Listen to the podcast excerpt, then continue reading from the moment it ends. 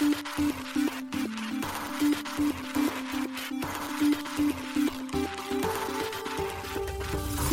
しい経済ニュース。この番組では現当社のメディア新しい経済が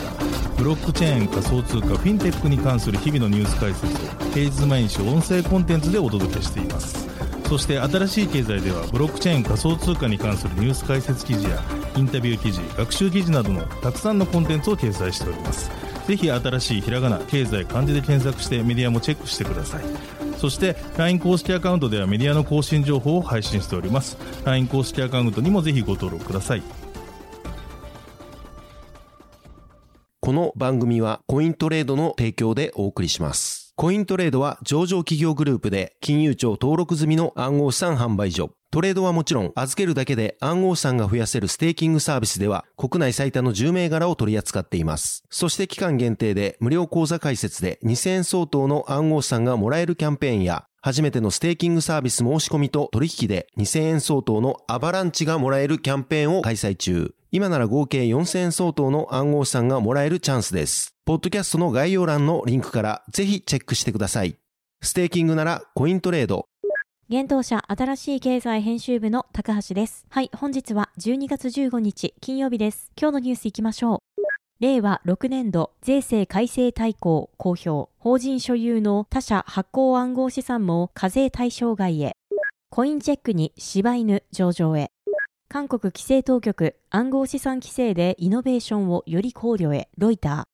コスモスのインターチェーン財団2024年開発資金に約37億円支出へ。バーセル銀行監督委員会 BCBS ステーブルコインのリスク基準調整提案を公表。一つ目のニュースは、令和6年度税制改正大綱公表。法人所有の他社発行暗号資産も課税対象外へというニュースです。自由民主党総務会にて来年度の税制改正に関する令和6年度税制改正大綱が12月14日了承されました。自民党によれば、同大綱では賃金上昇はコストではなく投資である成長の原動力と位置づけ、賃上げ促進、国内投資促進を重点的に措置したといいます。暗号資産に関しては、発行者以外の第三者が保有する法人所有の暗号資産については、一定要件下で、期末時価評価課税の対象外とする見直しを行うといいます。これにより企業は譲渡についての制限や、その他の条件が付されている暗号資産の期末評価額を原価法か時価法のいずれかで計上することができます。なお、このうち自社で発行しているものについては原価で計上されます。また、譲渡についての制限や、その他の条件が付されている暗号資産の条件としては、他社に移転できないようにする技術的措置が取られていることなど、該当の暗号資産の譲渡について一定の制限があること、また、こういった制限を受けていることを、認定資金決済事業者協会のもと公表させるために、該当の暗号資産を有する企業が暗号資産交換業者に対して、そのような制限を課されている旨の通知をしていることが挙げられています。この見直しにより自民党は Web3 の推進に向けた環境整備が進み、ブロックチェーン技術を活用した企業などの促進が期待されるとしています。なお、この動きは一般社団法人日本暗号資産ビジネス協会 JCBA が今年7月に政府へ提出した暗号資産に関する税制改正要望で挙げていた骨子の一つです。なお、7月27日には一般社団法人日本ブロックチェーン協会 JBA が暗号資産に関する税制改正要望を日本政府に提出したことを発表。JBA が要望したのは第三者発行による暗号資産を保有する法人への期末含み益課税の撤廃、申告分離課税、損失の繰越控除の導入、暗号資産同士の交換時における課税の撤廃の3つでした。今回の税制改正大綱では、申告分離課税、損失の繰越控除の導入、暗号資産同士の交換時における課税の撤廃には触れられていないため、これらの課題は令和7年度以降に持ち越される形となっています。また、6月には国税庁が法人税、基本通達などの一部改正について、法令解釈通達を発出。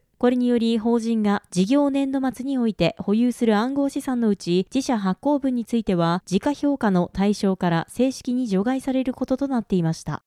続いてのニュースはコインチェックに柴犬上場へというニュースです。国内暗号資産取引所コインチェックが暗号資産柴犬の取扱い開始を12月14日発表しました。なお、国内取引所において柴犬が上場するのは7例目です。現在柴犬はコインチェックのほか、ビットフライヤー、ビットトレード、ビットポイント、SBIVC トレード、バイナンスジャパン、OK コインジャパンにて上場しています。コインチェックでの柴犬対応サービスは、コインチェック及びコインチェックアプリにおける送金、受け取り、購入、売却とコインチェック販売所、コインチェック貸し暗号資産サービス、コインチェック積み立て、コインチェック NFT となります。なお、コインチェック取引所については、取扱い開始時点では対象外とのこと。コインチェック NFT では、12月15日より、柴犬を決済通貨として追加予定とのことです。コインチェックは柴犬上場により合計29銘柄の暗号資産を取り扱うことになりました。続いてのニュースは、韓国規制当局暗号資産規制でイノベーションをより考慮へ、ロイターというニュースです。韓国の金融規制委員会副委員長は暗号資産規制の次の段階として当局がイノベーションをこれまで以上に考慮していくと12月14日表明しました。金融委員会のキム・ソヨン副委員長はソウルで開かれたデジタル通貨に関するデジタル資産に関する会議で規制は投資家保護とイノベーションのバランスを取る必要があると述べました。同会議は韓国銀行が10月に中央銀行デジタル通貨 CBDC のホールセール開発プロジェクトを開始したことを受け、韓国政府と中央銀行が国際通貨基金 IMF と共同で開催しました。韓国は今年暗号資産市場を投資家保護のための規制管理下に置くため暗号資産に関する法律を制定しました。同法は2024年7月より施行されます。この動きは韓国の暗号資産起業家、ド・クオン氏による詐欺疑惑など、近年暗号資産に関するトラブルが相次いだことで、暗号資産市場に対する国民と規制当局の懸念が高まったことを受けてのものです。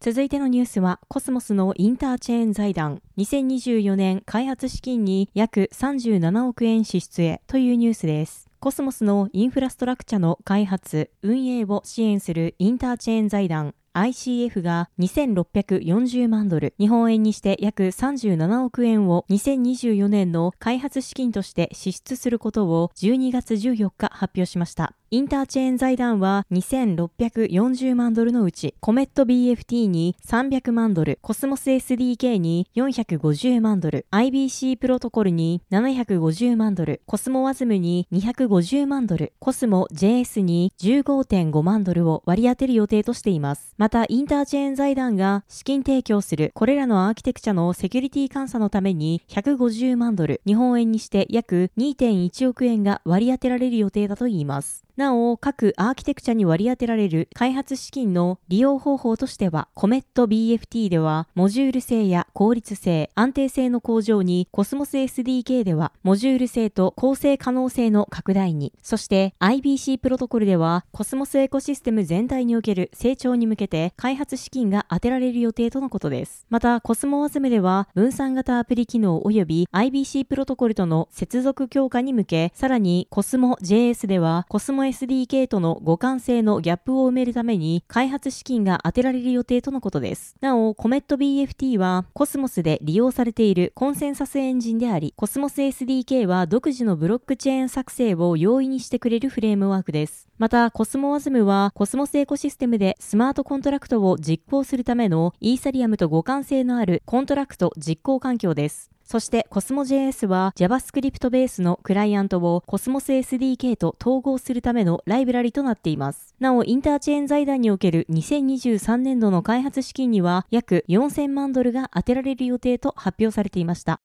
続いてのニュースは、バーゼル銀行監督委員会 BCBS、ステーブルコインのリスク基準調整提案を公表というニュースです。G10 諸国の中央銀行総裁会議での合意によって設立された機関であるバーゼル銀行、バーゼル銀行監督委員会 BCBS が暗号資産に関するリスク基準の調整協議を12月14日発表しました。この調整案では銀行によるステーブルコインへのエクスポージャーに関する要件を更新することが提案されました。具体的にはステーブルコインを安定化メカニズムを有すると主張するグループ 1B に含めることが検討されています。なお、ステーブルコインがグループ 1B に分類されると、この資産は既存の資本フレームワークの要件に従うことになります。そうなれば BCBS がビットコインなどの裏付けのないとする暗号資産に課す大きなリスクウェイトを推奨する基準が当てはまらず、規制上で優遇措置の恩恵を受けられることとなります。なお、この規制上の優遇措置を受けるためには、ステーブルコインはいつでも換金可能であることが義務付けられます。また銀行に対しては銀行がエクスポージャーを持つステーブルコインの安定化メカニズムとその有効性を十分に理解していることを確認するためデューデリジェンスの実施も求められています。このデューデリジェンスの一環として銀行は統計的なテストなどを実施しリファレンス資産と比較して安定的な関係を維持していることを実証することが義務付けられます。なお、この調整案に対するコメントは2024年3月28日まで受け付けられています。BCBS は昨年、低リスクのステーブルコインを確実に識別できるテストがあれば、グループ1に追加するのに必要な判断基準として追加することができるため、さらなる検討を行うとしていました。BCBS は先週7日、銀行がステーブルコインによるリスクを補填するための資本をどのように確保すべきかについて、改正の可能性を協議していました。その際に BCBS は安定化メカニズムを有すると主張するグループ 1B のステーブルコインについて定めた基準のの的を絞った修正の可能性について今月末に協議すると発表していました。お願いします。